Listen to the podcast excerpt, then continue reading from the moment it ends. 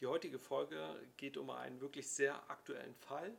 Ähm, und zwar vergangenen Freitag, vorgestern, hatte ich äh, ein Beratungsgespräch gehabt mit einer, mit einer Kundin, äh, mit der ich schon länger zusammenarbeite.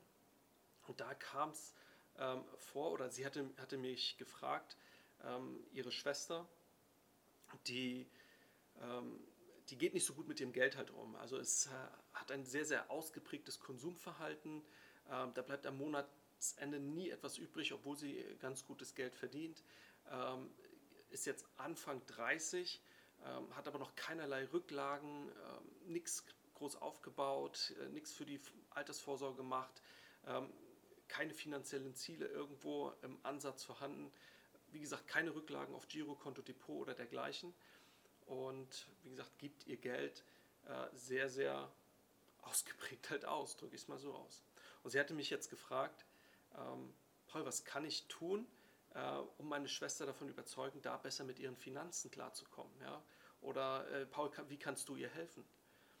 Und äh, welche Möglichkeiten es da gibt, wenn du ähnliche Fälle in deinem Umfeld hast, darum soll es in der heutigen Folge gehen. Mein Name ist Paul Lassack und ich bin selbstständiger Finanzexperte, betreue meine Klienten und Klientinnen bei der Optimierung, Planung und Absicherung ihrer Finanzen. Viel Spaß bei der heutigen Folge in deinem Finanzmanagement Podcast.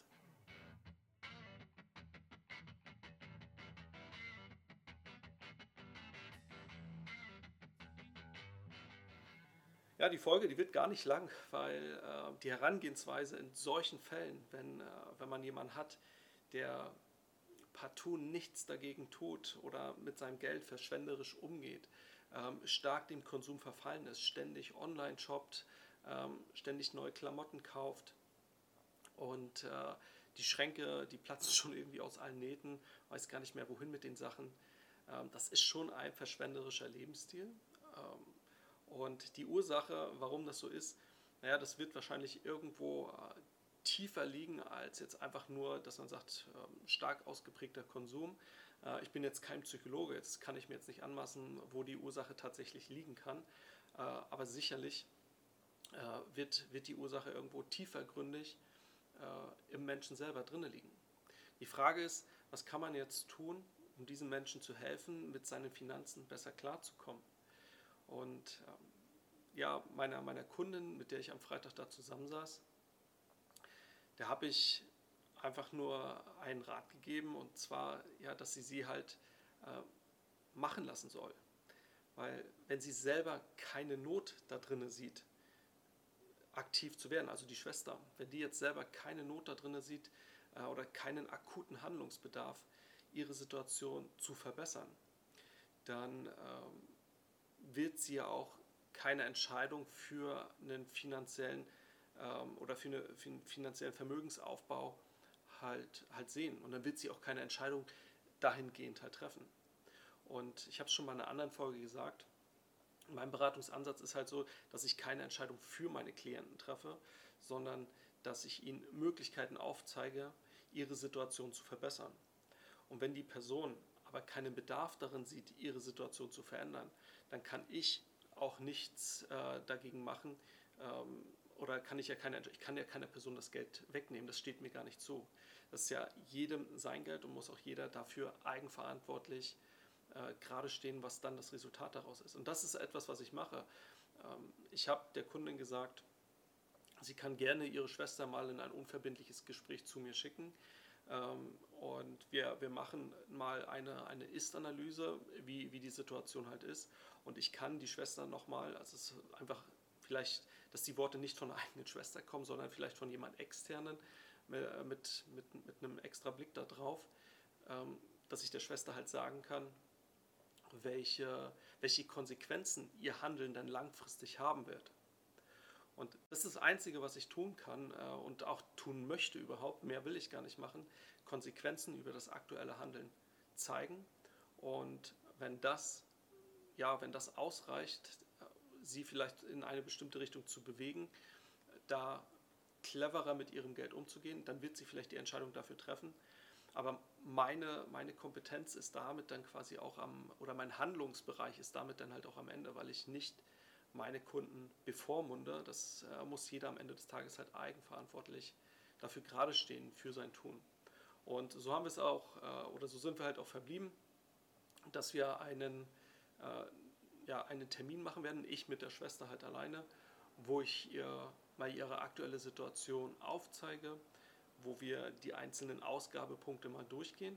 Dazu war die Schwester auf jeden Fall dann halt auch bereit. Also wir hatten sie dann äh, im Gespräch noch selber gemeinsam angerufen. Die Schwester hat gefragt, ob sie dazu dafür offen wäre, dass sie da mal Lust drauf hat. Sie hat gesagt, ja, kann ich ja mal machen. Und äh, ja, nun haben wir in, in, in, zweieinhalb, drei Wochen haben wir da unseren Termin. Ich bin gespannt, wie, wie aufgeschlossen, wie offen die Schwester dem entgegentritt. Und ja, das Resultat wird halt am Ende des Tages sein, dass ich sagen werde, dass, dass das Resultat aus, ihrer aktuellen, aus ihrem aktuellen Handeln früher oder später, wenn man gar nichts für seinen Vermögensaufbau macht, ja, dass es halt in Richtung Armut, Altersarmut gehen wird, spätestens da, äh, wenn sie bis dahin ausreichend Geld verdient und keine unvorhergesehenen schlimmen Ereignisse irgendwie eintreten, ne, dann, dann wird sie wahrscheinlich mit ihrer Vorgehensweise bis, bis zum Renneintritt gut klarkommen, aber dann, spätestens dann, wird es halt weniger gut aussehen. Äh, also zumindest finanziell für sie. Und, äh, aber auch da hat sie dann noch circa 20, 25, vielleicht auch 30 Jahre im Rentenalter zu leben und das wird zwangsläufig dann das Existenzminimum sein, äh, mit dem sie dann klarkommen muss. Die Frage ist, will sie das? Und das werde ich ihr in, äh, dann in, beim, beim Termin halt einfach aufzeigen. Und dann liegt, wie gesagt, die Entscheidung bei ihr. Will sie dagegen etwas tun oder will sie es halt lassen und äh, diese Konsequenz in Kauf nehmen? Das ist das, was ich tun kann und was ich tun werde. Und das würde ich dir halt auch als Tipp immer mitgeben, wenn du jemanden in deinem Umfeld hast, der nicht gut mit seinem Geld umgeht, leb ihm das einfach vor. Ähm, äh, ermahne ihn nicht immer wieder, das, das wird nur zu einer größeren Kluft zwischen euch führen wahrscheinlich. Ähm, lebe es ihm einfach anders vor, dass du zufrieden bist, ähm, Geld vielleicht nicht für Konsum auszugeben, sondern es irgendwo zurückzulegen. Äh, lebe es vor und irgendwann wird die Person das vielleicht erkennen und dann halt auch mitziehen. Aber Menschen werden sich weniger an unseren Worten orientieren, viel mehr an unseren Taten. Und daher äh, leb's vor, mach es besser, zeige es der Person auch hin und wieder mal, führe es nicht täglich vor Augen, ja, aber zeige es ihr hin und wieder mal, um, um sie vielleicht auch dazu zu ermutigen, sich mit diesen Themen zu beschäftigen. Das ist so mein Tipp, äh, wenn du solche Menschen im Umfeld hast. Wenn du sagst, die äh, sollen, sollen sich das von extern mal anhören, ja, wie gesagt, wir, wir können da gerne mal ähm, etwas äh, so vereinbaren, dass die Leute auch davon, äh, von, von meiner Expertise dann profitieren. Das darfst du gerne tun, ist dir natürlich freigestellt. Und äh, schauen wir mal, was man da bewegen kann. Wenn du jetzt eine konkrete Frage hast oder ein Thema hast, was ich mal in einer meiner nächsten Folgen behandeln soll, ähm, aus den Bereichen Finanzen oder Finanzmanagement, dann schreib mir gerne eine Mail an podcast.paulassack.de oder geh auf meine Webseite und nutze dort das Kontaktformular. Äh, die Webseite ist paulassack.de. Ähm, und ja, dann werde ich in einer der nächsten Folgen mal dein Thema aufgreifen. Bis dahin wünsche ich dir eine gute Zeit, bleib gesund, pass auf dich auf. Dein Paul.